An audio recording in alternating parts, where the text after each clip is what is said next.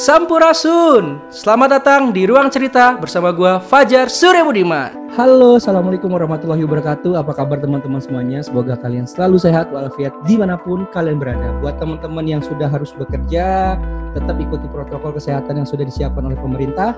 Buat teman-teman yang masih memiliki privilege kerja di rumah Tetap jaga kesehatan dan sampaikan salam saya buat keluarga kalian di mana pun Anda berada. Di episode kali ini spesial banget, surprise banget buat saya suatu kehormatan buat saya. Saya kedatangan, saya bilang adalah sahabat saya yang sudah lama, hampir dari 2017 terakhir ketemu dengan beliau. Sekarang udah 2020, udah hampir tiga tahun nggak ketemu. Beliau adalah seorang radio announcer dari Trax FM. Kemudian juga beliau adalah seorang uh, musik jurnalis. Beliau juga dikenal uh, sebagai MC on air ataupun off air yang memang di Jakarta ini fans para anak mahasiswa ah bukan mahasiswa fans para anak-anak SMA itu udah banyak banget uh, fans base uh, fanbase nya lah. Dan yang pasti uh, beliau ini sangat uh, personal branding eh, personal brandingnya sangat terkenal dengan uh, ikonnya adalah rusa ataupun tanduk rusa siapa lagi kalau bukan Akbari Nur halo maaf pak mute di dulu mute belum Selamat malam Indonesia. Assalamualaikum. Yeah, Waalaikumsalam Fajar. Terima kasih banyak atas kesempatannya bisa hadir di sini. Oke. Oke. Kalau kena Akbar ini Fajar. terkenalnya dengan tanduk rusanya men. Sampai di Instagram story Iya. ada cuma ini set tanduk rusa semua. alhamdulillah, alhamdulillah. Aduh. Masih belajar. Masih belajar. Aduh, gila ya. Tiga tahun yang lalu men ketemu dengan Akbari waktu itu Akbari bantu di event untuk Papua ya Iya, belum di tracks tuh gue masih di Gugu Radio. Masih di Gugu Kita Radio. bareng-bareng waktu itu. Iya, radio per- streaming. Yoi, pertama kali pertemuan gue dengan Akbari adalah di radio Gugu Radio itu kan beliau sebagai uh, Iya. radio announcer, kemudian beliau pindah ke Trax FM sekarang. Dan Betul. sahabat dekatnya juga Davi ya, Davi. Hmm, hmm. Dan gue ketemu Davi juga di TV juga luar biasa emang nih dunianya nggak jauh. Oh di TVRI, di TVRI. Oh, Yoi. oke. Gokil. Aduh. Artis juga tuh dia sekarang tuh luar biasa emang. Lebih artisan lo lah, Jar. Episode lu udah banyak ini podcastnya, ya nggak sih? Di Instagramnya lu bisa lihat di Fajar Surya Budiman. Tapi sebelum nanti kita mengulik seorang Akbari Nur yang memang uh, banyak menjalani karirnya di dunia entertainment ataupun dunia uh, radio juga, gue mau tanya dong Bar, aktivitas lo nih, kita Oke. kan udah mau menuju enam bulan di kala pandemi COVID-19. Pastilah semua dari awal kita berkarir sampai sekarang ini yang benar-benar membuat mungkin termasuk gua adalah satu-satu orang yang down banget kan karena di awal Maret tuh semua hampir job mungkin depending karena kan COVID-19. Tapi makna makna di balik itu positifnya adalah mungkin kita banyak menginspirasi orang lainnya. Nah, dari seorang Akbari ada nggak sih hal-hal positif eh, hal-hal positif yang mungkin bisa dibagikan lagi ke teman-teman pendengar ruang cerita yang mungkin lu belum pernah rasain nih Bar selama hidup lu dan ternyata di kala pandemi COVID-19 ini menginspirasi teman-teman lainnya. Oke, eh, jadi sebenarnya eh, gini Jar, jadi udah udah dari 2018 tuh, eh sorry 2019 tuh gue udah kerja kantoran gitu, paralel. Jadi kayak setiap hari tuh gue kantoran office hour. Eh, ini gak banyak orang tahu gitu sebenarnya. Orang-orang tahu mungkin kayak gue ya punya radio atau apa gitu. Iya. Nah, terus gue tuh office hour kerja dari jam pagi lah dari jam ya sepuluhan gitu sampai jam Mhm. 6 gitu terus lanjut Hmm. jam 8 sampai jam 12 gue siaran jam Siaran. 3 pagi gue pulang biasanya nyampe rumah Hmm. berangkat lagi gitu pokoknya diulang-ulang terus gitu nah Hmm. gue kerja kantoran sampai eh, akhirnya di 2020 ini Hmm. gue eh, siarannya pindah jam udah nggak setiap Oke. hari jadi gue siarannya Sabtu Minggu Hmm. Nah, itu gue tetap kerja kantoran juga dan Sabtu Hmm. Minggu biasanya kan juga tetap siaran dan juga ngensip pensi atau apa gitu-gitu deh. Iya. Pokoknya nah, jadi sebenarnya di tahun ini tuh yang cukup berat gue adalah oh, di waktu yang sama ketika Fajar hubungin untuk podcast ini itu benar-benar waktu uh, gue baru di PHK jadi kayak bener-bener gue bingung banget oke okay. ya, dong kita sama dong jadi, di PHK oh. Yo dari seri sebut merek pak. Oke maaf maaf. Maaf maaf maaf uh, gua wow terus terus terus berduka aja terus berduka aja gue sih dibilangnya gini apa uh, diselesaikan Gimana? secara hormat. Dipercepat secara hormat. Beli le. Nah tapi gue tuh lagi berjuang dapet pesangon. Lu dapet nggak ya begitulah bar ya lumayan lah ya kita bahas ya off air nanti ya ini kalau misalnya para pekerja ya teman-teman ya maksudnya jadi ya jadi intinya sebenarnya gue gue melanjutkan yang hmm. tadi itu topiknya tadi ya hmm. gue menjalani hal yang memang uh, sesuai mimpi gue tapi ya. tidak melupakan apa yang menjadi tanggung jawab gitu okay. jadi semuanya paralel gitu. Mm -hmm. gue udah pensiun yeah. jadi kayak ya gue harus harus harus punya uh, pegangan lebih lah betul betul uh -huh.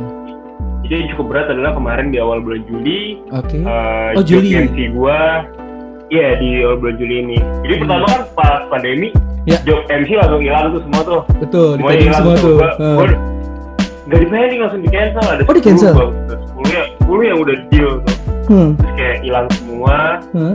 terus ada beberapa rencana mau keluar kota juga hilang semua hilang semua hilang udah gak ah, habis itu apa lagi uh. ya ada beberapa hal ya akhirnya ya, hilang. Hmm. terus tadi kan gue berharap ah itu gue masih punya kerjaan tetap nih hmm. eh kerjaan tetap gue hilang juga terus kemarin juga ternyata di radio industri radio sendiri juga ada perampingan juga jadi kayak okay. uh, eh, itu gue udah deg banget hmm. untung alhamdulillah gue cukup bersyukur gitu hmm. baru dua hari yang lalu gue hmm. announce kalau ternyata uh, jam siaran gue nggak mengalami pengurangan tapi okay. uh, buat temen-temen yang di daerah itu ternyata diberhentikan juga jadi kayak cukup uh, apa yeah, ya yeah, yeah, yeah.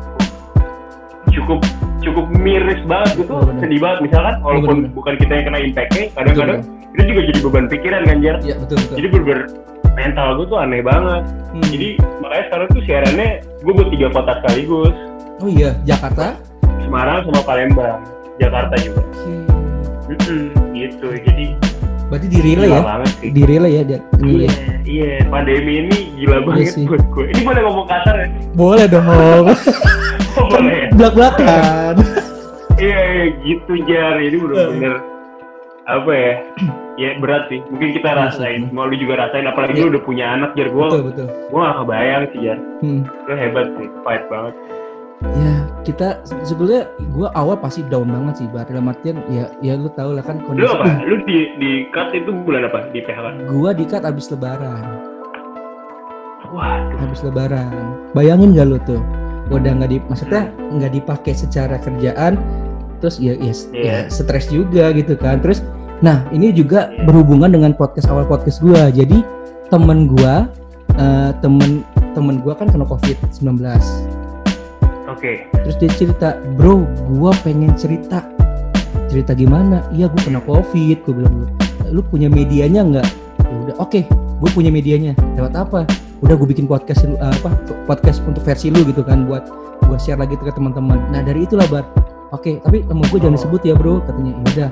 Nah dari situlah terinspirasi. Makanya kan gue tagline-nya kisah, kisah inspiratif dari seseorang gitu kan yang menemani hari kalian. Nah bro, kata dia, tolong lanjutin ya bro. Maksud gue jangan di gua aja dibilang gitu. Lu lu lu kan punya kenalan punya kenalan. Lu lu bagilah nih apa dari hari ini. Ya ya dari situ lah.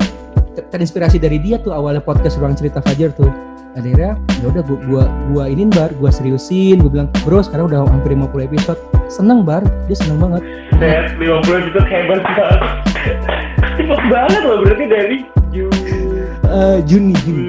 Juli ya? Eh Juni Juni. Juni Juni Juli. Ya, Mei Juni. Mei eh Mei eh Mei lebaran Juni, pokoknya pokoknya per, pertengahan mau lebaran tuh gue udah udah hampir dikat udah dikat.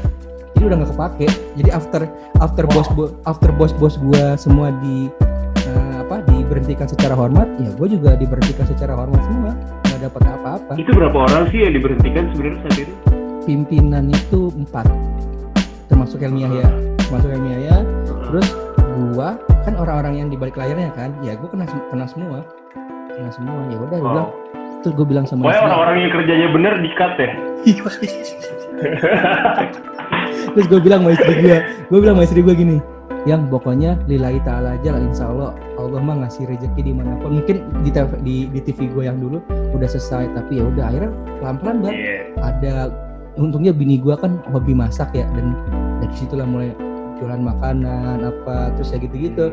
Terus ya gue gua kan kebetulan bisa desain juga kan ya udah nah ya orang-orang bantuin desain gitu gitulah terus sampai podcast. oh, belajar ya. Ah gitu lah belajar. berat banget. Kan tapi ya gimana ya harus kita jalan? Nah akhirnya dari itu tadi gue bilang Semangat belajar ya. Yoi. makanya kan tadi kan dari teman gue itu bro lanjutin ya bro. Dari alhamdulillah tuh. Sampai ada lagi teman gue yang kena pot apa yang kena covid juga. Mas, ma adik kelas gue sih, Mas mau dong Mas cerita di rumah kita Fajar, aku yang berbagi lagi nih gini-gini. Ya udah, akhirnya dari semua, makanya akhirnya teman-teman yang makanya termasuk lu juga kan lu, ayo dong kita cerita nih gitu kan, lu adalah orang-orang sukses gitu, apa uh, kisah sukses dari seseorang, gue bilang gitu ya udah alhamdulillah udah sukses. Amin. Nah gitu lah. Nah, balik lagi ke Akbar ini, kok jadi gue yang cerita, Bar? Enggak apa-apa dong, kan biar dua arah. Kan oh, kita iya. ruang Fajar, harus ada dua ruang. Gitu. Bener, bener, bener. Abis ini nanti kita cerita di ruang Akbar ya. Masuk. Yo, eh. Aduh, tapi akhirnya tapi ada hal unik gak sih Bar yang lu rasain selama pandemi mungkin yang yang berbeda. Saya kira itu dari segi um, dalam artian uh, kerjaan kan. Tapi kalau dari yeah, mungkin yeah. lu di, di, di rumah lebih dekat dengan keluarga atau perlu bisa masak kah atau apa. Kalau gue pribadi hmm. gue nyukur sendiri bar sampai sekarang gue belum berani belum berani oh kalau lu ada nggak oh iya ini ini ini ini uh, potongan rambut juga termasuk sih banyak uh. banyak yang nanya kak akbar kok rambutnya beda sih sekarang segala macem ya uh. gue juga nggak berani potong rambut di tempat orang jadi uh. sebenarnya potongan rambut dari nyokap gue oh iya jadi nyokap gue karena nyokap gue tuh lagi sering nonton Netflix yang Korea Korea gitu jadi kayak mungkin dia kebawa gitu gue setiap kali potong rambut di abang-abang gue potongnya kan yang yang pinggir jalan gitu aja yeah, yeah. lima belas ribuan lah gitu uh, uh. itu tuh selalu fail hasilnya tuh kayak aneh gitu cepat aneh gitu abis potong nyesel tapi dia tak itu nyokap tuh jadi akhirnya gue lebih yeah. hemat terus nyokap yeah, jadi terinspirasi itu. dari Korea tuh iya nyokap gue lagi suka banget nonton It's Okay To Be Okay sama Itaewon Class gitu deh. Ya, oh. ya jadi gitu deh pokoknya. Tapi seru banget wajar. Jadi banyak banyak yang gue alamin sih. Apalagi ya yang gue alamin adalah uh, eh, gue sebenarnya adalah orang yang memang menyukai di rumah aja. Gue hmm. gue senang kerja di rumah. Gitu. Hmm. Buat gue sangat tidak masalah. Hmm. Uh, karena di rumah ini gue jadi tahu sih siapa yang benar-benar menjadi teman kita gitu. Iya benar-benar di balik itu semua sih. Ya kan lo, lo akan terseleksi sendiri gitu kan. Kalau ada apa-apa mau kita ke mana-kemana dan ternyata ya. ternyata temen gue dikit banget gitu. Udah bener-bener bener. Kelihatan ya. Ternyata dari iya, pandemi pasti kita semua semua orang pasti mengalami itu sih gue terus apalagi yang beda ya saat pandemi hmm, gue kemarin baru aja yang MC konser offline lagi tapi yang memang oh, ya, nggak ya? ada dilakuin Ya betul. Yang bareng sama apa tuh? Pamukas bukan? Eh Pamukas besok ya? Ya. Pamukas besok. Besok. Yang ini yang bara suara sama kelompok korban roket kemarin. Oh iya benar benar bara, bara suara iya iya. Ini cukup aneh jar jadi kayak gue ngeliat. Hmm. Ya di backstage tuh selalu ada banyak pos-pos uh, tempat cuci tangan portable yeah. dan juga ada uh, hand sanitizer portable. Jadi tuh banyak banget. Hmm. Itu aneh banget sih. Gue gue ngerasa biasanya backstage acara musik nggak seperti itu hmm. jadi lebih bersih sih jadi Tapi, jadi aneh sih gue ngerasain hal aneh itu sih sebenarnya semua orang pakai agak insecure gak sih bro agak insecure gak pertama kali event gitu atau gimana gue termasuk yang insecure sih. Oh, iya. saat di tengah-tengah banyak orang yang udah mulai bodo amat ya. Iya iya. Gue insecure. Gue gue masih pakai nol gue. Uh. berarti lo termasuk yang mungkin iya, di awal-awal jarang jarang keluar juga kali ya? Jarang. Gue gue jarang. Sampai sekarang gue jarang. Gue tuh keluar kalau kerjaan aja. Sisanya gue gue nggak belum pernah nongkrong belum apa okay. gitu. Terus satu lagi ini hmm, hmm, hmm. yang yang kalau gue boleh share gitu ya gue akhirnya menemukan pola hidup baru di diri gue. Hmm. gue menerapkan ke diri gue tuh minimalism. Jadi kayak okay. gue udah stop belanja gue udah udah udah nggak belanja belanja yang yang maksudnya hmm. yang yang apa ya? Lu tau gak sih impulsif gitu yang kayak yeah, yeah, yeah. apa ya? Tokopedia atau apa gitu gitu. Kayak ah, beli ah gitu lah jadi kayak kemarin waktu lebaran gue udah gak belanja sama sekali dan apa ya? Gue udah mulai ngurangin isi lemari hmm. terus cara berpakaian gue udah gue rubah hmm. jadi lebih simple karena faktanya sebenarnya hmm. uh, ketika kita buka lemari kita itu hanya 30% doang barang-barang yang kita pakai sebenarnya. Bener-bener. Sisanya tuh sisanya tuh dengan istilah just in case. Hmm. Just in case gue lagi acara ini kayak gue butuh deh. Just in case gue ini kita butuh deh. Iya. Nah itu tuh itu tuh itu akhirnya gue gue gue keluarin. Jadi kayak ada satu formulanya gitu jar. Hmm. Kalau satu barang nih uh, lu pegang udah nggak ada sparksnya ya udah berarti itu udah boleh lu letting go gitu hmm. terus ada lagi rumusnya hmm. misalkan uh, misalkan jas hujan gitu ya yeah. lu lu lu lihat nih jas hujan gitu kan lu hmm. pertanyaan ke diri lu dalam 30 hari sebelum ini lu pakai atau enggak gitu hmm. uh, misalkan nggak pakai gitu okay. terus dalam 30 hari ke depan lu pakai atau enggak kalau masih pakai berarti lu masih butuh tapi yeah. kalau dalam 30 hari, hari ke depan dan 30 hari ke belakang lo nggak pakai berarti lo udah gak butuh. Itu udah harus dikeluarkan dari rumah lo gitu sebenarnya. Jadi kayak ternyata less is more itu benar sih. Gue gue merasakan hal itu sejak nah. pandemi. Ini ini tips tips menarik nih dari suara Akbar ini yang bisa dicontoh dengan oleh teman-teman pendengar web cerita nih. Ya betul betul banget.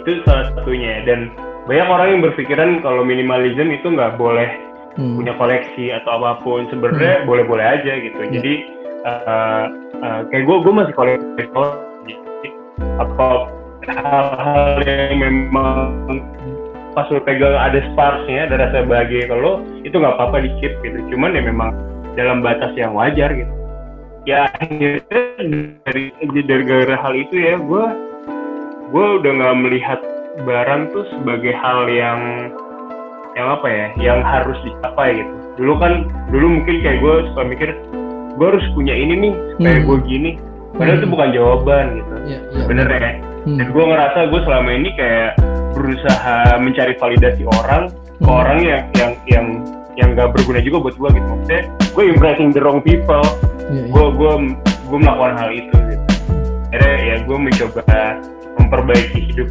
dengan menerapkan minimalism di hidup gue ini pertama kali loh baru gue bilang orang Iya, yo, yo, ini pertama kali nih, pertama kali nih, pertama kali nih. Aduh, dan ini spesial buat teman-teman pendengar ruang cerita nih. Oh iya, Tapi for your information teman-teman uh, pendengar ruang cerita, kalau lu lihat di baliknya uh, Akbar itu banyak koleksi Toy Story. Yang di mana kalau uh, lu lihat Instagramnya juga Akbari di tahun 2019 20 Juni beliau memposting uh, buat gua uh, Toy Story itu personal banget dari waktu kecil ha- dari waktu kecil hampir tiap hari makan siang nonton Toy Story. Nah, nih lihat lihat dulu nih. Oh, postingannya nih. Yoi, yoi, ini, yoi. ini, Ak ini Akbari masih yang ya lugu-lugu gitu deh. Padahal kan enggak sih ya. Tapi tapi kenapa kenapa Toy Story Yui. begitu berkesan begitu apa ya? Gue bilang uh, memiliki makna yang dalam banget buat seorang Akbar Iban padahal kan banyak banget permainan lain ataupun uh, apa namanya film lain yang mungkin bisa menjadi hal terbaik buat lu gitu. Hmm iya baik. Ini mantap sih jawabannya uh, pertanyaannya. Buat gue sendiri jadi memang waktu kecil jar gue tuh uh, suka suka makan jadi kalau hmm. setiap kali mau makan tuh hmm. bisa eh, itu laser disc yang uh, album Toy Story nah itu tuh setel terus sampai laser disc itu pecah jadi hmm. saking setiap harinya hmm. jadi segitunya nah uh, itu pun yang bikin gue akhirnya jadi jadi beda dari hmm. kecil dalam hmm. artian ketika hmm. temen-temen ditanyain gitu ke TK. Cita-citanya apa gitu? Hmm. tentara polisi astronot dokter. Yeah. eh you name it lah pokoknya yang memang udah template gitu. Nah jawaban gue adalah waktu itu gue mau jadi animator. Jadi kayak emang udah beda nih aneh nih anak nih gitu kan. Aneh banget jawabannya animator gitu aneh banget. Ya itu gara-gara film Toy Story. Okay. jadi uh, dari iya dari film Toy Story itu emang cuma satu-satunya film yang yang buat gua tuh sampai sekarang gitu bahkan kadang gue tuh masih suka nonton aja gitu sambil makan hmm. gue nonton dan hmm. uh, alhamdulillah baru, baru baru bisa beli mainannya tuh ketika akhirnya sudah dewasa dulu hmm. gue sama sekali nggak punya mainannya hmm. yang ya, ya dalam artian yang benar-benar skalanya sama kayak di film gitu ya. ya bener, Dulu gue cuma punya mainan dari McDonald doang gitu, ya, yang emang bener, bener, bener. Happy Meal gitu kan, happy semua orang juga punya gitu. Ya, jadi iya yeah, Happy Meal. Jadi hmm. Itu salah satu impian gue sebenarnya gue tinggal di rumah yang hmm. nantinya ya gue punya koleksi mainan si Toy Story ini gitu. Oke. Okay. Tapi sebetulnya lu dari awal uh, apa tadi pengen disebut seorang animator kan? tapi pada pada perjalanan hidup lu ternyata harus membawa lu sebagai seorang uh, yang gue bilang entertainment yang menghibur orang terus kemudian yeah. bagaimana lu hidup dari dunia jasa dalam artian kan dari kita dari mulut nih kita kan kalau dari mulut kita bisa dapetin duit benar, gitu nah akhirnya kenapa lu memutuskan uh, sekarang ini menjadi uh, radio announcer ataupun host of air atau on air yang mungkin sekarang dan, dan dikenal sebagai seorang akbari yang memiliki ikonik tanduk rusa. Nah itu gue juga pengen pertanyaan itu, kenapa kok lu juga memilih rusa sebagai ikonik seorang akbari? Oke, okay. Baik. Uh, ini menarik sih Hmm. Jadi sebenarnya kalau gue jawab dari animator akhirnya nggak jadi animator gitu ya. Yang pertama adalah dulu gue kursus gambar, terus gue dulu langganan majalah Donald Bebek sama Winnie the Pooh tau ada majalah itu. Kayak majalah anak juga kan? Aja kita banget kita umurnya nih. Iya ketahuan banget sekarang udah gak ada anak sekarang mah. Langsung dari iPad deh. Iya, iya iya gue dulu dulu langganan itu ya, kadang pun gak langganan gue kadang kayak tetap tempat tempat majalah gitu kayak gue cuma numpang baca doang lihat gambarnya udah seneng buat gue um, gue gue gue tuh dulu pingin banget supaya gambar gue bisa dipublis gitu. Gue dulu gue suka banget kirim gambar segala macam kayak PO box segala macam terus gue tungguin bulan berikutnya gitu kan berharap muncul gambar gue nggak pernah muncul. Dari situ patah hati pertama gue mungkin kali ya jadi kayak kayak gue nggak nggak bakat deh di, okay. di, di di gambar di gambar.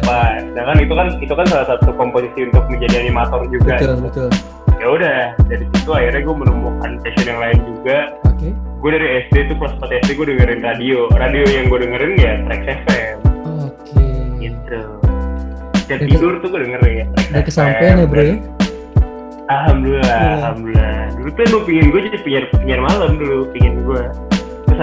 Sih, alhamdulillah. Berawal dari ucapan tuh. Jadi ucapannya positif, yeah. ucap ucapanlah hal-hal positif. Nah itu Tuhan pasti akan dengar sih bro, yakin gue amin amin amin amin itu impian gue jar uh. Uh, akhir akhirnya gue siaran gitu hmm. kan uh, dan jadi sebenarnya kenapa gue akhirnya mantap gitu mengejar hmm. cita gue siaran ini juga lumayan drama gitu dulu dulu kan gue uh, SMA ngeband ya. gue punya band lu basis kan terus iya yeah, tapi nggak jago sama Aldi kan ya eh sama Aldi gak sih Iya benar benar benar yeah. sama Aldi ya. Aldi hmm. juga tuh udah udah Aldi mah udah udah kaya banget ya. Iya, udah sibuk dia sekarang gila Aldi. Parah, dagingnya udah udah tiga nggak tahu berapa digit lah. Gila tuh.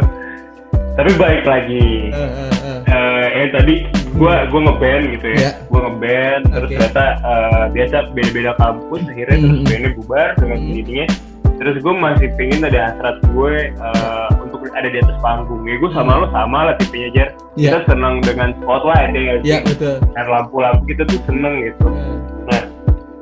Ya udah ya gue mikir kayaknya yang yang nggak perlu ribet untuk latihan nggak perlu yeah. berantem di grup nggak uh. perlu bla bla bla yang lainnya ya ya udah lu jadi MC MC kan. gue ingat dulu tuh gue suka banget nonton MTV gitu gue suka okay. banget DJ DJ segala yeah. macam dan yaudah akhirnya waktu itu gue sempat ikut MTV BJH ya kan itu tahun berapa bro 2015 2014 15 15 ya 15 15 kayaknya iya hmm. It, itu ada ada Ardito Pramono juga ikutan gitu gitu oh, okay. ya gue gue gue gue gue gak nyampe nggak nyampe finalis gue nyampe semifinalis doang itu berapa besar doang gitu hmm. kalah kan cuman ya dari situ gue mengejar passion gue untuk menjadi acara apa jadi host jadi yeah, MC yeah. segala hmm. macam dan itu paralel dengan gue bekerja di uh, radio streaming. Okay. Nah ini tuh anomali juga orang tua gue marah gitu kayak hmm. lu udah dikuliahin mahal-mahal di Tasmul hmm. gitu kan, hmm. malah jadi penyiar, penyiar. ya radio orang nggak ada gak ada yang tahu juga gitu kan streaming siapa yang mau dengerin gitu iya makanya ini kayak dimarahin cuman waktu itu gue minta waktu sama bokap nyokap gue kayak okay. ya gue akan buktiin gitu gue hmm. bisa bertahan di industri ini kalau misalkan tidak bisa bertahan ya gue akan turutin uh, hmm, bekerja sesuai beliau uh. sesuai jurusan uh. gue gitu lu jurusan apa sih bar dulu di Prasma gue branding marketing bisnis lah oke okay. hmm. cocok lah muka lu lah nge-branding lah amin ya gitu akhirnya gue terapin ke diri gue okay. branding itu uh, karena gue ngeliat waktu itu uh, untuk gue masuk ke MC Fancy hmm? Banyak banget saingannya gitu kan dan yeah, iya. mereka udah well established gitu yeah, yeah, kekuatan yeah. mereka ya biasa lah gue gue mapping apa yeah, betul betul ya empat empat itu apa sih strength weakness yeah, SWOT SWOT bikin SWOT uh, gitu Iya, yeah, gue bikin quote-nya, strength gue apa, weaknessnya apa, semuanya gue observe gitu. Hmm. Terus muncullah beberapa nama gitu antara lain tuh kayak ada Gofar, ada Adit Insomnia, iya. ada Aulia Ucup, hmm. terus ada beberapa beberapa lagi ya. Nah, mereka semua itu penyiar radio dari radio-radio yang sudah terkenal di Indonesia. Betul, betul. Ya kan, terus kalaupun mereka bukan penyiar, tapi mereka tuh udah terkenal di gig segala macam segala Iya, terus dia, mereka juga voice over terus, juga kan ada beberapa yang jadi MC juga. Betul, nah. pokoknya. Nah, gue nobody gitu. Uh, uh. Itu mereka semua lucu. Gue nggak uh. lucu sama sekali gitu ya kayak kayak fuck Akbar siapa gitu kan gitu ada yang iyalah nggak ada iya, iya. aku ini cuma so asik doang gitu udah gitu ya udah akhirnya gue ketemu satu kesimpulan adalah bahwa hmm? ternyata mereka semua nih umurnya udah udah di atas 30 tahun oke okay. dan dan itu adalah kunci hmm. yang akhirnya bisa gue jual hmm. gue tuh lebih relevan loh dibanding mereka hmm. dan akhirnya akhirnya hal itu bisa disadari sama marketnya makanya makanya makanya mungkin gitu ya mungkin mungkin akhirnya bisa bisa dipercaya di beberapa pensi gitu jadinya dan gimana cara bisa makin kuat adalah waktu gue melihat MC tuh, tuh MC tuh cuman sebagai apa ya MC tuh cuman sebagai pelengkap doang kalau di acara jadi orang hmm. tuh selalu mikirin uh, siapa gestarnya siapa gestarnya gitu hmm. MC sebenarnya juga gestar cuman nggak yeah. dianggap gitu sebenarnya yeah. mereka mikirin ya bandnya gitu musiknya siapa gitu di poster juga tulisannya kecil gitu kayak yeah, cuma pakai font yang yang gak jelas doang gitu. Hmm, yeah, gue mikir gimana caranya gue harus stand out gitu. Gue gimana hmm. caranya harus harus orang tuh inget gue gitu. Ya udah gue akhirnya beda, gitu, kan. logo. Iya gue akhirnya bikin logo gitu. Terus gue bikin logo yang kamu yang ribet-ribet gitu yang mau biar bisa long last gitu. Kayak kayak Apple gitu kan bisa kayak yeah, yeah, cuman yeah. kita lihat Apple aja bisa tahu gitu kan. Nah, yeah. gue pengen nge-brainwash orang itu. Jadi setiap orang ngeliat rusak aja gitu kayak udah oh nih Akbari gue pengen seperti itu harapan gue okay. dan ya alhamdulillah kayak sampai sekarang gitu apakah kira -kira. Akbari rusak itu karena ri eh, rusak itunya jadi iya gitu iya benar benar karena huruf nya karena huruf terus gue tambahin tanduk kayak gitu kan jadi yeah. tanduk rusak gitu ah, okay. gitu ya, dan dan harapan gue dulu tuh ada gue pengen banget ada orang yang datang ke pensi hmm? Bisa mau nonton MC-nya gitu. Gak cuman mau nonton bener, bener. yang lain-lainnya lainnya iya. Ya, gitu. gue pingin Bu, gue bukan hanya sekedar pelengkap ya bro? Iya gue pingin bukan hanya sekedar pelengkap tapi juga bisa jadi salah satu ya fitur gitu. Salah satu yang memang ditunggu-tunggu juga. Itu gue pengen banget. Awal pertama kali pensi di mana bar? Kalau boleh tahu dulu. Pensi pertama gue. Oh my god. Atau atau hal, hal apa yang mungkin suka dukanya mungkin lu inget banget nih sampai sekarang pas di selama oh, MC dulu. Eh, MC pensi pensi ya. ada satu pensi hmm? anjir. Ini pensi ini nih udah gue tawarin gue gratis MC-nya ya kan? Lu kasih gratis? Terus gue nawarin gratis okay. terus gue apa lagi pokoknya bla bla bla lah banyak lah banyak lah hmm. benefit yang gue kasih lah gitu hmm. hmm. jadi acaranya tuh lu tau gak sih kalau acara pensi kan ada ada featuring itu biasanya yang band-band featuring mainnya dari jam 1 sampai sebelum Betul, maghrib gitu. Sebelum maghrib. Setelah ya. maghrib tuh udah jam prime time tuh udah yang kayak ya, band-band udah, udah semua prime time. Iya, hmm. MC-nya tuh juga ganti sesi gitu kan biasanya. Okay. Jadi yang eh, sebelum maghrib tuh biasanya MC anak sekolahnya gitu. Iya. Terus yang malam tuh udah MC bintang tamu. Hmm. Nah, gue tuh dulu ditaruh bahkan di sebelum MC anak sekolahnya gitu. Ya, jadi iya jadi jadi jadi buat buat apa buat ngasih sambutan guru-guru terus kayak buat uh, ekskul gitu-gitu. Uh, uh. Dan gue ngisi cuman cuman cuman dua kali naik panggung kali, dua kali naik panggung doang. Tapi nunggunya lama gitu. Terus nggak dapat makan juga, nggak dapat apa-apa, nggak dapat nggak dapat apa-apa, nobody, kayak nggak ada yang peduli juga gitu. Terus kayak uh. turns out dua tahun kemudian, hmm. i pensi berusaha ngundang gue gitu kayak gue terharu gitu terus gue gue gak bisa akhir di, di pensi itu kayak gue gue menolak pensi ini gila sih kayak selesai banget menolak bukan karena nggak nggak mau gitu karena memang udah udah, udah, udah ada job di hmm. pensi lain sebelumnya hmm. gitu hmm. itu kayak mengharukan sih buat gue dulu gue susah nih ke sini kayak hmm. pensi yang ini hmm. terus tahun ya maksudnya maksudnya mimpi itu bisa berubah gitu kita bisa kok gitu intinya kayak gitu itu jadi sih. jadi jangan pernah untuk uh, apa namanya terus berusaha dan jangan pernah untuk terus putus asa ya bar. Lu sekarang mungkin kalau misalkan lu sekarang mungkin belum siapa-siapa tapi someday lu akan menjadi siapa? Iya. gitu sih. Iya. Dan gue selalu percaya ini jar kalau setiap kali gue nonton sesuatu yang gue suka gitu ya gue selalu punya punya harapan kayak uh, sekarang gue menonton besok gue ditonton gitu. Gue gue punya harapan itu sih. Gue punya harapan itu. Iya. yeah. Sama bar gue juga gitu bar.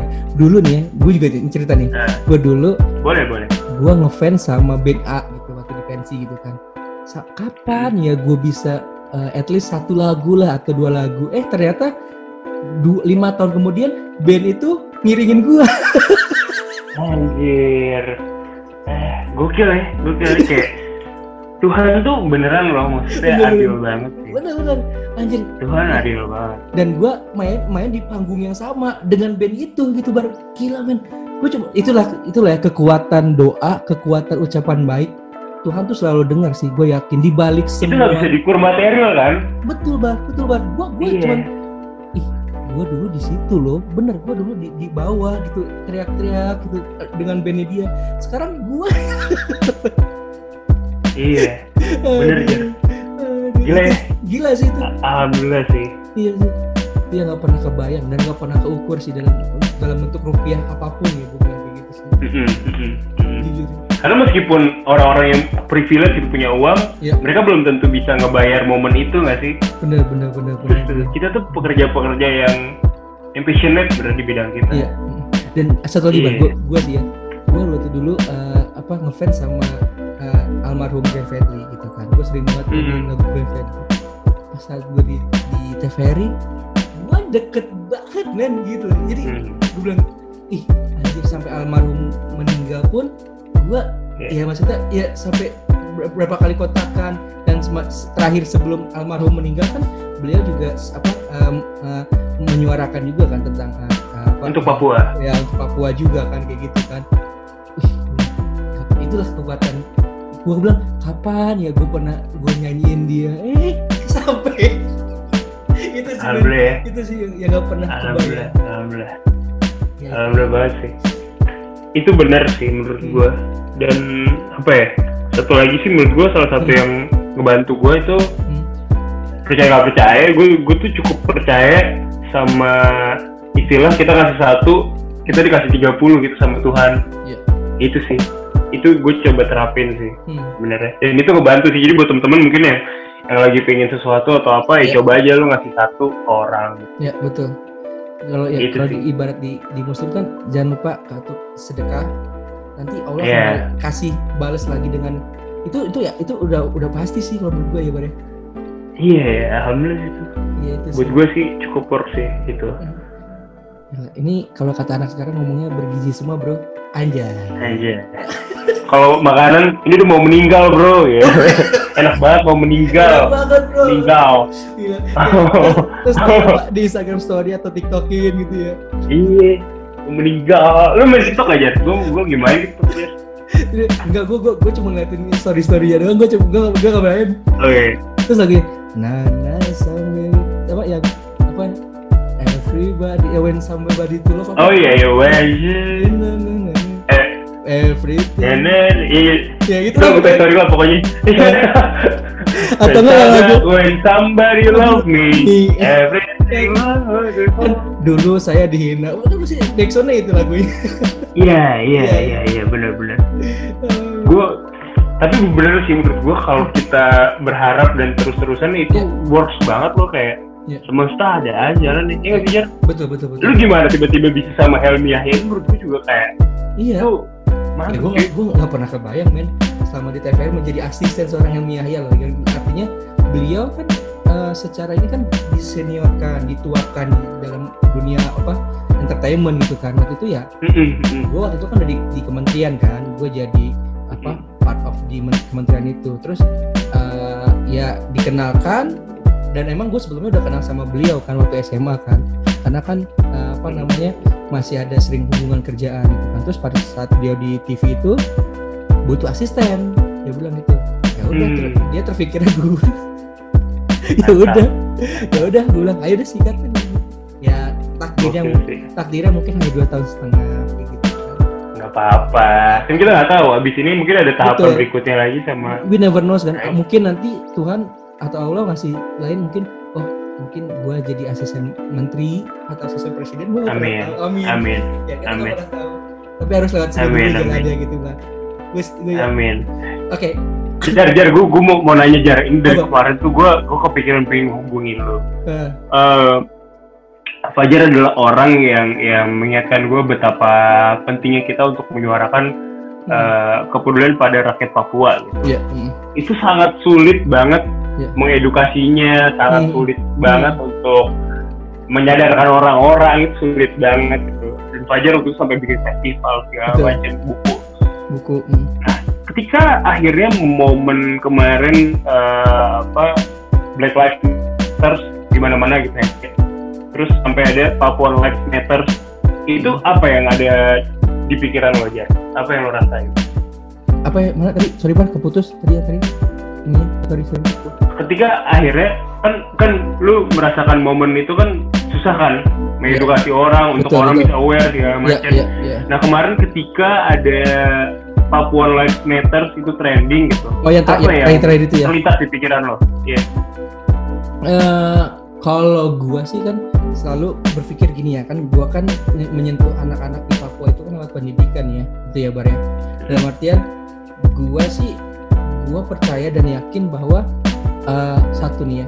Orang Papua itu hanya casingnya aja galak. Sebetulnya mah hatinya baik.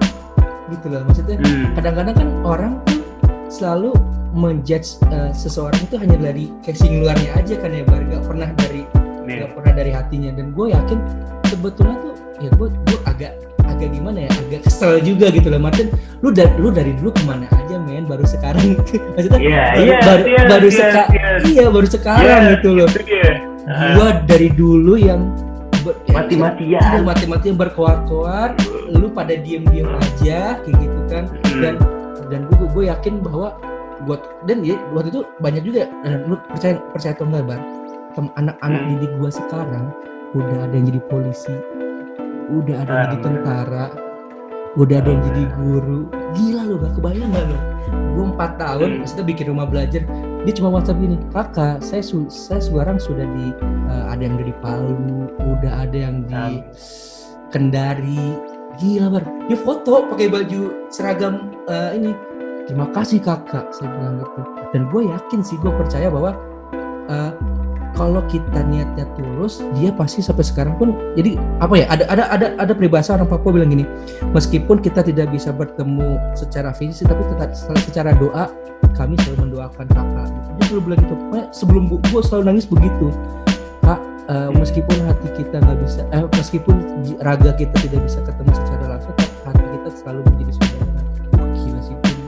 makanya kenapa pas gue selalu ke Papua gue selalu nyanyi tuh ada satu lagu bar yang gue gue selalu nyanyiin kayak gini itu gue jadi nyanyi Gak apa-apa. Ada ada itu sebetulnya itu selalu dipakai uh, untuk acara uh, sekolah minggu. Tapi itu uh, gue selalu nyanyikan lagi ketika gue ke Papua menyanyikan tentang Papua yang kayak gini. Uh, uh, tunggu tunggu tunggu. tunggu gue lupa. Tuh kan gue jadi lupa. Uh, uh, tunggu tunggu tunggu tunggu ah tar tar tar tar tar tar gue lupa gue lupa. Lupa inget lu saya saya saya saya saya gunung gunung. Ah ini nih. Gunung ah ini nih. Nih lagunya kayak gini bar. Lagunya kayak gini. Gimana? Gunung-gunung lamba-lamba yang penuh misteri. Kan ku puja selalu keindahan alammu mempesona Sungaimu yang deras mengalirkan emas.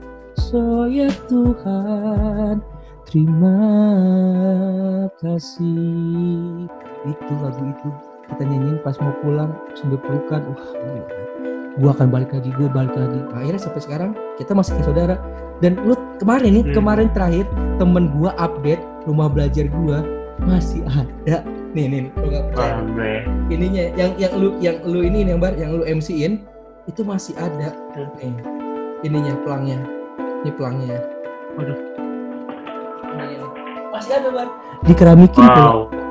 Nih. Wow, wow. Wow, alhamdulillah. Gue, nih ini teman gua nih dia, dia cerita wow. rumah belajar lu masih ada bro terus ini sekarang keadaannya kayak gini. Gua nggak- gue yakin sih bar apa yang kita lakuin ini bukan buat buahnya tapi buat generasi muda. Karena gue yakin ini dari se- segi rupiah nggak mungkin nggak ya kalau misalkan selesai ngomong finance rugi lah kan rugi waktu rugi apa. Tapi gue bukan itu yang gue cari. Tapi yang gue cari adalah bagaimana gue bisa membagikan lagi ilmu gue ilmu teman-teman gue buat mereka lagi nantinya. Jadi kayak pahala buat ya mudah-mudahan Karena, karena lu yang ngumpulin kita semua gitu. Iya. Gue gue cukup senang gue diajak Eh, gitu. Gue eh. gue bangga pernah menjadi bagian untuk Papua gitu. Gue thank you banget ya. karena itu jadi ladang pahala buat nanti kelak kita gitu kan dengan cara kita sekarang kayak gitu kan Amin. gue sampai Amin. sekarang selalu bilang bro kalau aku bantuin lah gue bilang gitu gue nggak bisa dalam bentuk rupiah tapi lu nanti dibalas sama Tuhan dengan cara Tuhan gue bilang gitu aja sih Amin. Eh, itu itu sih. Gila sih. Parah ya. aduh Ini, ini gimana? Kemarin ketika lagi ramai dibicarakan sama orang-orang, lu tergerak ingin bergerak lagi gak sih? Jet? pasti pasti pasti bar cuman kan karena masalahnya kan gue kan terkait dengan kontrak aja kan tapi gue langsung Hmm. komunikasi dengan keluarga-keluarga di sana apa yang saya bisa bantu di sana akhirnya akhirnya Hmm. kan karena kan waktu itu kan hampir apa kan lagi lagi keadaan kan lagi memang sulit kan di sana kan karena memang semua Iya. mahal kayak gitu kan. Akhirnya kita cuma bantuin support ngeling link link aja kayak gitu. Gitu sih lebih kayak gitu Hmm. sih. Kalaupun misalkan teman-teman yang waktu itu pas uh, mau ke KKN ke sana juga kita support juga kayak gitu yang baik itu support Hmm. uh, materi kita kan masih ada masih materi buku tas masih kita masih kita ada di Oh. kita- masih ada. Gue kalau mau nyumbang buku tas itu masih bisa? Masih. Ke rumah belajar di sana. masih masih Oh. cuman kan karena oke, sekarang oke, covid kalau covid ini kan uh, agak ribet ya. agak ribet gitu kan kemarin pas terakhir tuh kita ngasih bantuan pas alhamdulillah gue berangkat ke sana bar yang yang rencana Hmm. pon itu loh yang pon 2020 kan, itu- Ah, nah, kan tapi oke. kan akhirnya kan ditunda kan karena covid itu kan Iya. Nah. Iya. gue bawa bantuan juga tuh buat anak-anak sana terus ya lempar-lempar di sana wah seneng banget bar jadi gue kalau kalau ke ke Papua ke Papua Barat udah kayak rumah pulang kayak pulang sendiri ke rumah kedua Hmm. makanya Benar-benar. pimpinan-pimpinan gue bilang lu kok kayak nggak asing sih di Papua ya iyalah kayak rumah sendiri padahal gue bukan asli Papua gitu kan tapi udah kayak keluarga gitu jadi di, di, di bandara gitu udah kayak pada kenal eh aduh apa kabar kak selamat ya ketemu lagi begitu gitu Alhamdulillah. lu mesti Alhamdulillah cuy. lu kalau kata, kata, kata orang Papua jangan meninggal sebelum lu menginjakan tani eh, menginjakan kaki ke tanah Papua Gitu. Oke. lu Amin, teman-teman, amin. ini pendengar Semoga gue bisa cerita nih. Ya mudah-mudahan rezeki kita bisa berangkat ke sana siapa tahu ada yang ruang orang cerita Fajar terus mau bikin dokumenter bersama Fajar dan Akbar Lo pada ada tahu? Oh boleh, boleh banget. Boleh banget. Boleh banget. boleh banget. Di tempat banyak lu mau yang mana kayak gua ada, yang penting mau bantuin sponsorin aja. Iya bener nih. Halo Pertamina CSR-nya. halo Mandiri. Iya, halo Mandiri. dan, dan gue kadang-kadang suka sedih ya bar sama gue gue nggak tau ya gue, gue pribadi gue jadi gue yang dia ngomong sih abis kan gue nanya lu tapi gue sedih adalah ketika teman-teman di sini ngeluh aduh gue capek belajar aduh hal di sana kakak saya pengen banget belajar. Kakak saya pengen menjadi kakak. Gue bilang, jangan seperti kakak Hmm. tapi kamu lebih dari kakak. Gue bilang kayak gitu. Itu sih bar Iya. itu ya itu ya tadi gue ceritain. Akhirnya ada yang yang sukses jadi guru jadi ini. Bahkan guru-guru yang di sana pun masih ingat sama kita gitu bareng yang udah punya anak punya ini gitu kan. Kakak kapan main lagi ke sini? Sudah kayak bahkan ada saudara gua di sana Ya. di, di di apa di Wamena Wamena dia sekarang udah bikin kopi yang udah ada di Sarinah bar kopinya itu Oh. dijual di Sarinah jadi hasil ya. hasil anak-anak kita didik di sana sama dia di, di, dikembangin lagi di dijual di Sarina itu gila sih nanti akan ada cerita sih. itu gila sih akan ada di orang cerita Fajar juga pilot dia bro sebetulnya. Iya. Apa? dia pilot tapi sekarang Hah? dia jadi ini apa eh, penggiat kopi dan kopinya dijual di Jakarta Itu keren sih. Itu inspiring sih. ini namanya kakak Apalagi nih yang mau gali dari gua. oh ya oke oke oke tuh nih nih nih namanya nih yang ini Iya. terakhir tadi sebelum Ke, kepencet. JP Gultom. kakak Gigi Balon namanya Gigi Gigi Balon Oh, oke. Nggak nggak fokus soalnya tadi Oh iya iya iya. Tunggu mana ya kameranya tadi. Eh, tunggu tunggu tunggu bar. Ini. Oh, kopinya langsung gitu ya. Dari anak-anak di sana. Oh, Gila sih. nice, nice, nice. Oke, Gila sih. balik Bangga lagi. sih. Balik lagi ke Akbari.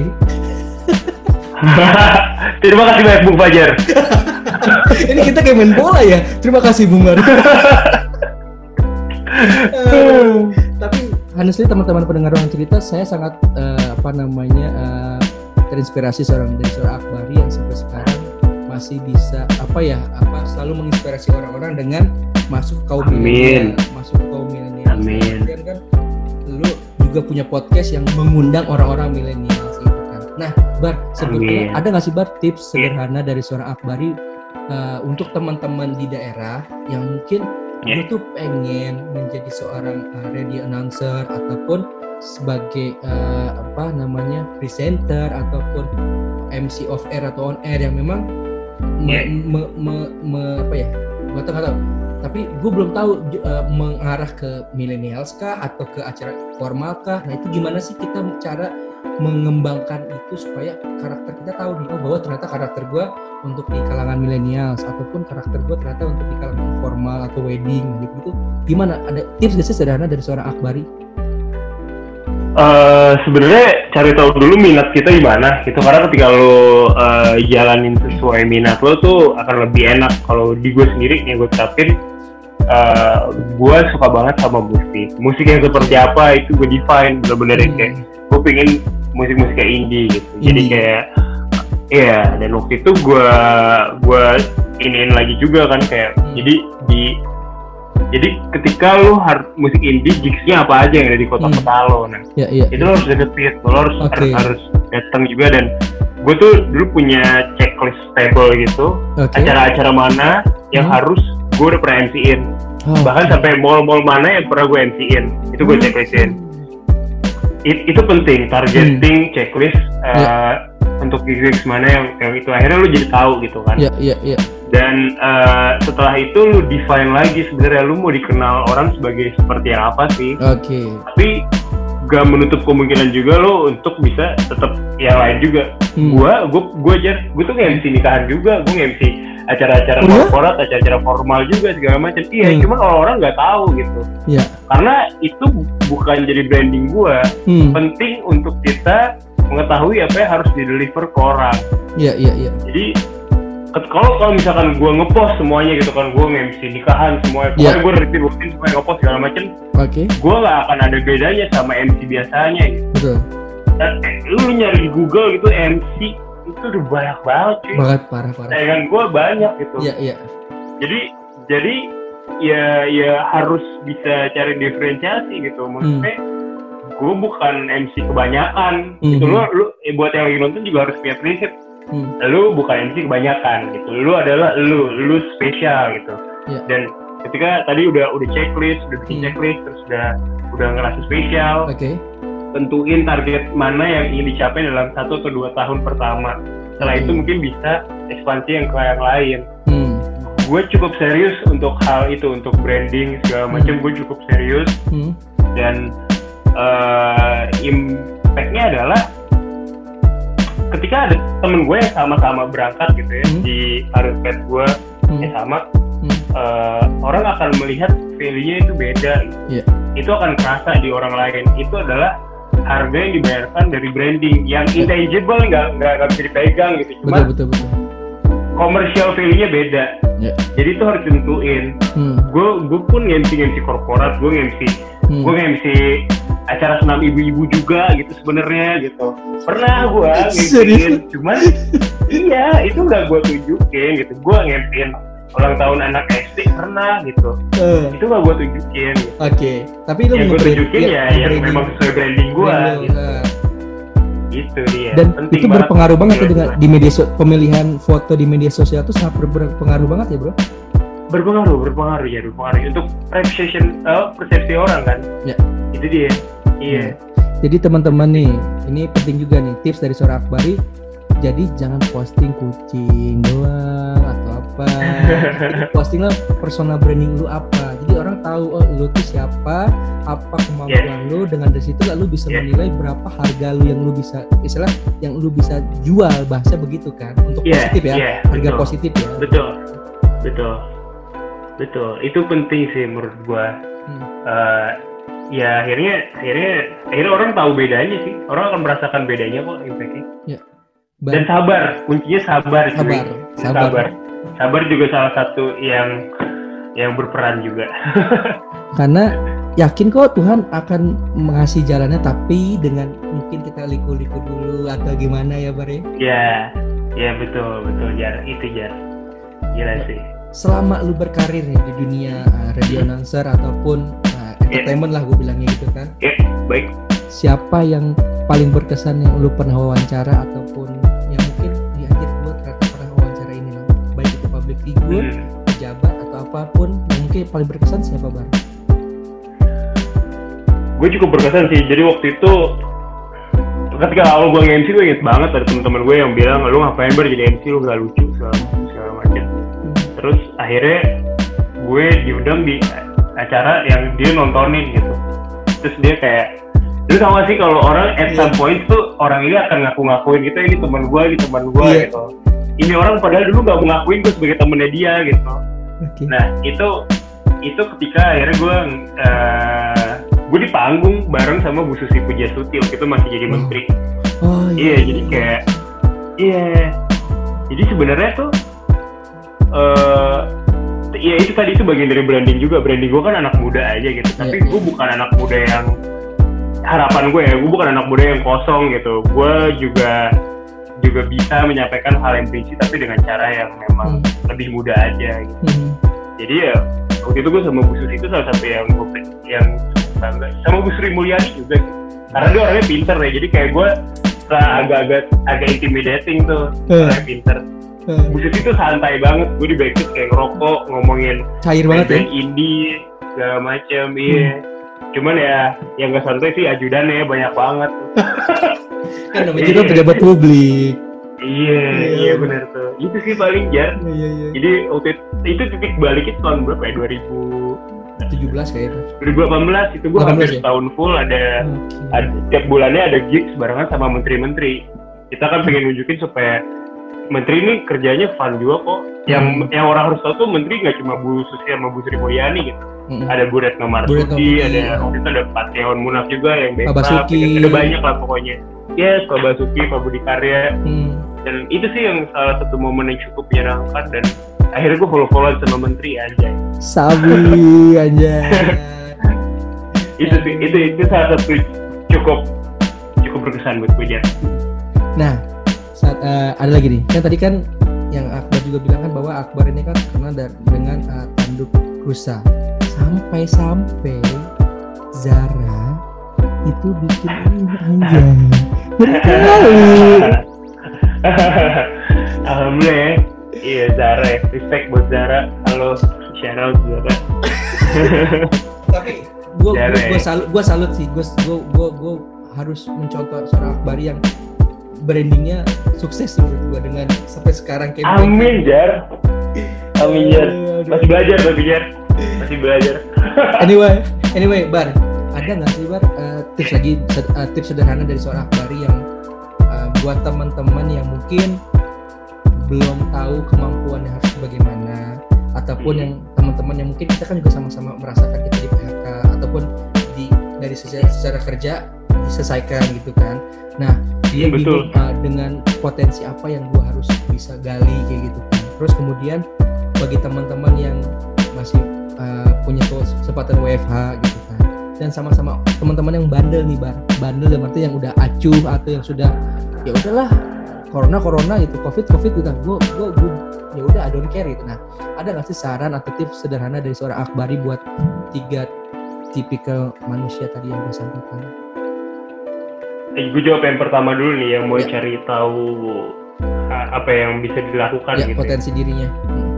iya hmm. kalau dari gue ya uh, gue pernah melakukan ini jar jadi hmm gue tulis gue nulis gitu 10 hal yang gue nggak suka dan 10 hmm. hal yang gue suka hmm. dan pasti di kerjaan kita uh, sebelum ini sebelum misalkan nih gue di kerjaan sebelum waktu gue di PHK itu kan ya. ada hal-hal yang gue nggak suka juga kan betul ada hal yang gue suka juga kan yeah, yeah. itu tuh mak makin makin sadar gitu hmm. dan akhirnya ketika gue nulis hal yang gue nggak suka di kerjaan itu hmm. itu jadi bikin gue bersyukur oh ternyata gue udah harus udahan dari hal-hal yang toksik itu gitu hmm jadi uh, akhirnya itu bikin kita lebih mawas diri dan lebih hmm. Lebih apa ya lebih lebih percaya untuk menyobain hal yang kita suka okay. kalau gue ya gue start dari hal yang gue suka dulu dan akhirnya gue mutusin ya udah gue fokus deh gue main TikTok nih sekarang ya, maksud gue yeah, TikTok yeah, yeah. harus juga joget ternyata betul, gitu betul, jadinya betul. hal yang simple ya hal yang simple itu sih paling penting sih jalanin hal yang kita suka kalau misalkan masih belum tahu juga hmm. Saran gue ini cukup agamis ya maksudnya ini saran nyokap nyokap juga biasanya. Sholat tahajud cuy. Itu itu manjur cuy. Iya, sholat tahajud hmm. terus uh, beramal berapapun semampunya karena gue inget banget itu ada cerita dari Randy Pandugo hmm. dia udah gak punya uang sama sekali. Hmm. duit gue duit dia tinggal tiga puluh ribu di dompet. Dua puluh ribunya itu dia masukin kotak amal. Hmm. setelah itu dia dapat kontrak di Sony hmm. kayak selang dua minggu dari itu di Sony untuk lagunya dirilis Asia. Dulu dia titik balik hidup dia jadi gitu. Kayak maksud gue maksud gue beramal tuh penting. Dan untuk akhirnya kita dapat keyakinan hmm. apa yang kita mau jalanin berikutnya. Itu kan. Dari kita kan lost kan nih. Hmm. ketika di PHK kan kan lost. Kan gue mau ya, atau mau ngapain. Ya, itu sih. Itu salah satu petunjuk yang dilakuin. Hmm. yang kedua tadi untuk orang-orang yang masih nongkrong aja segala macam gitu ya. Hmm ini terlepas dari uh, pahamnya mereka seperti apa gitu ya. Gue hmm. gue nggak tahu kita juga udah mulai stres kan sebenarnya covid yeah. beneran atau enggak atau apa. Yeah. Tapi gue sih gue gue gue respect dengan tenaga medis yang sudah yeah. berjuang gitu. Gue respect juga dengan teman-teman yang sudah terkena dampak. Hmm. Uh, saran paling bener adalah kalau emang ada yang nonton percaya ya bagus gitu pakai masker kapan pun yang nggak percaya silahkan pakai masker juga gitu ya maksudnya kita udah nggak bisa salahin jar maksudnya mereka nongkrong juga kan nongkrong karena memang alasannya juga untuk menggerakkan perekonomian si kafe-kafe yang ditongkrongin itu ya kan yeah, yeah. itu bisa jadi juga kan itu kan ada sisi positifnya juga uh. cuman ya tolong tetap dijaga pakai maskernya sih sama sama mungkin social distancing juga uh. itu sih kalau dari gue ya sebenarnya karena gue nggak punya kapasitas untuk uh, ngejudge orang hmm. untuk bilang ini salah atau ini hmm. benar gitu cuman gue hanya hanya menyarankan untuk tetap selalu pakai masker aja karena itu udah udah saran paling minim, Minim, banget ya. untuk lo tetap tetap contribute uh, ke pencegahan COVID-19 tapi juga mungkin bisa tetap beraktivitas yang normal. Tapi kalau gue sendiri, Ya. gue tidak nongkrong, gue keluar untuk bekerja. kerja habis kerja pulang Ya, habis kerja pulang. Itu sih. kalau yang buat UEFA masih Oh ya WFA ya? Ya WFA menurut gue ini privilege banget sih. Hmm. Lo masih bisa di rumah gitu, Hmm. kerja di rumah tuh mungkin memang terasa bosan gitu Iya. ya. Cuman ya saran dari gue sih eh, coba mikirin aja kalau lo akhirnya di PHK gitu terus gak ada kerjaan jadi harus terpaksa keluar rumah Iya, setiap iya. hari Iya. itu lebih gak enak lagi ada lagi coba dibayangin itu aja sih sebenarnya karena dulu Hmm. maksudnya gue gak kebayang gue di PHK gitu gue Iya. maksudnya waktu itu perusahaannya lagi growing segala macam Hmm. kerjaan gue juga eh, reportnya bagus gitu Iya. tiba-tiba gue kena PHK gitu Hmm. gue dulu sangat-sangat nyaman aja gue bisa WFA gitu Iya. itu jadi menurut gue pikirin aja kalau misalkan kon- lu dapet kondisi di Hmm. antara Akbari atau Fajar gitu iya cuy. Bener, WFA tuh enak banget. Bener bener. Privilege banget ya sih Jar iya Ya kan? kerja di rumah tetap digaji gitu kan. Iya cuy. Bener. Bisa sama anak sama keluarga. Iya. Iya, lu nggak lu nggak harus panas-panasan atau naik kereta desek-desekan. Dan transport tuh enak banget jar kita kan nol transport ya kan Udah jadi bener-bener nggak perlu parkir nggak perlu bensin. Bensin. Iya. Nggak macet macetan enak sih di rumah tuh enak banget betul Bar, terakhir nih Bar di ruang cerita Fajar. Yep. Boleh dong Bar, lu kasih dukungan yang sebesar-besarnya buat teman-teman yang sampai saat ini belum bisa pulang menjadi gue bilangnya sebetulnya harusnya uh, garda terakhir tapi atau dibilang juga garda terdepan yang melawan COVID-19 dokter, pas, uh, dokter, kemudian pasien juga ataupun perawat, relawan yang sampai sekarang masih berjuang untuk uh, melawan COVID-19. Ada nggak? Dukungan dari suara Akbarin Bar? Dukungan gue sih sebenarnya eh, mungkin sama kayak yang kemarin sempet viral gitu ya. Jadi kalau sekarang ya mau nama gue yang muncul nih dokter Handoko bukan bukan gue. dokter Handoko Gunawan itu salah satu sosok dokter yang kemarin viral di awal tentang COVID-19. Hmm. Buat gue sih lakukan pekerjaan yang memang eh, sesuai prosedurnya dan apa ya mungkin jangan selalu dibawa stres mungkin bisa bisa hibur diri dengan menonton hospital playlist gitu ya Ya. karena kan itu kan eh, eh, film tentang dokter drama tentang dokter Iya, dan iya.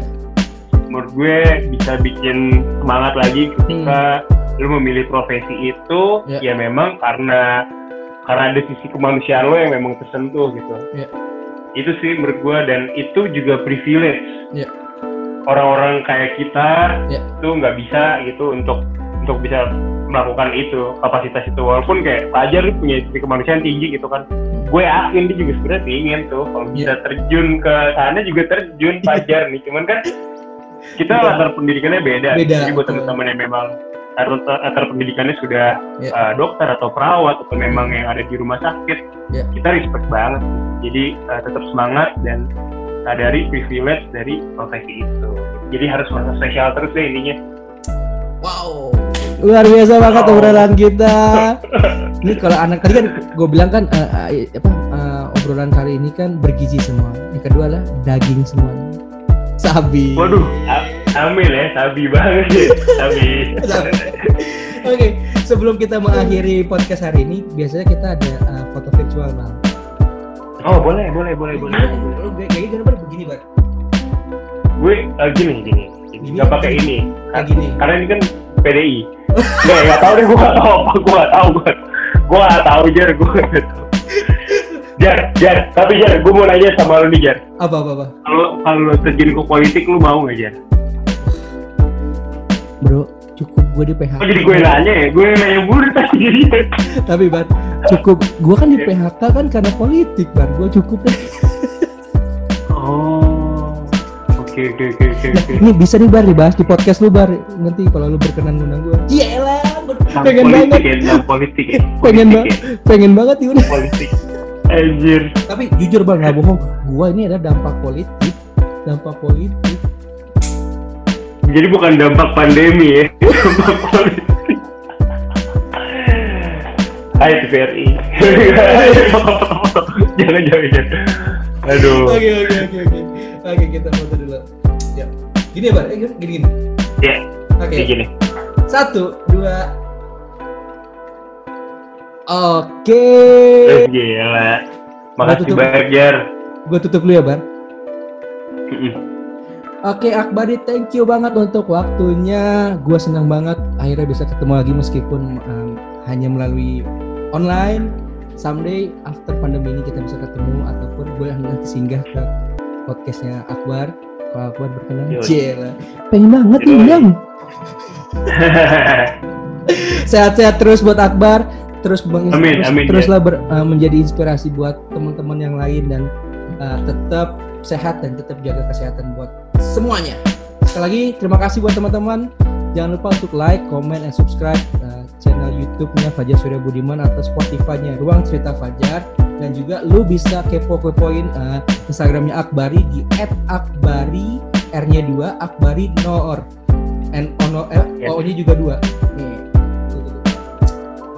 Ya betul Nih. wih mantap Akbari Nur. Salam tanduk rusa. Yoi. Thank you Akbar. Sampai ketemu lain kesempatan. Assalamualaikum. Terima kasih Waalaikumsalam Hai, jangan lupa ya untuk like, comment, and subscribe channel YouTube Akang ya. Hatur nuhun.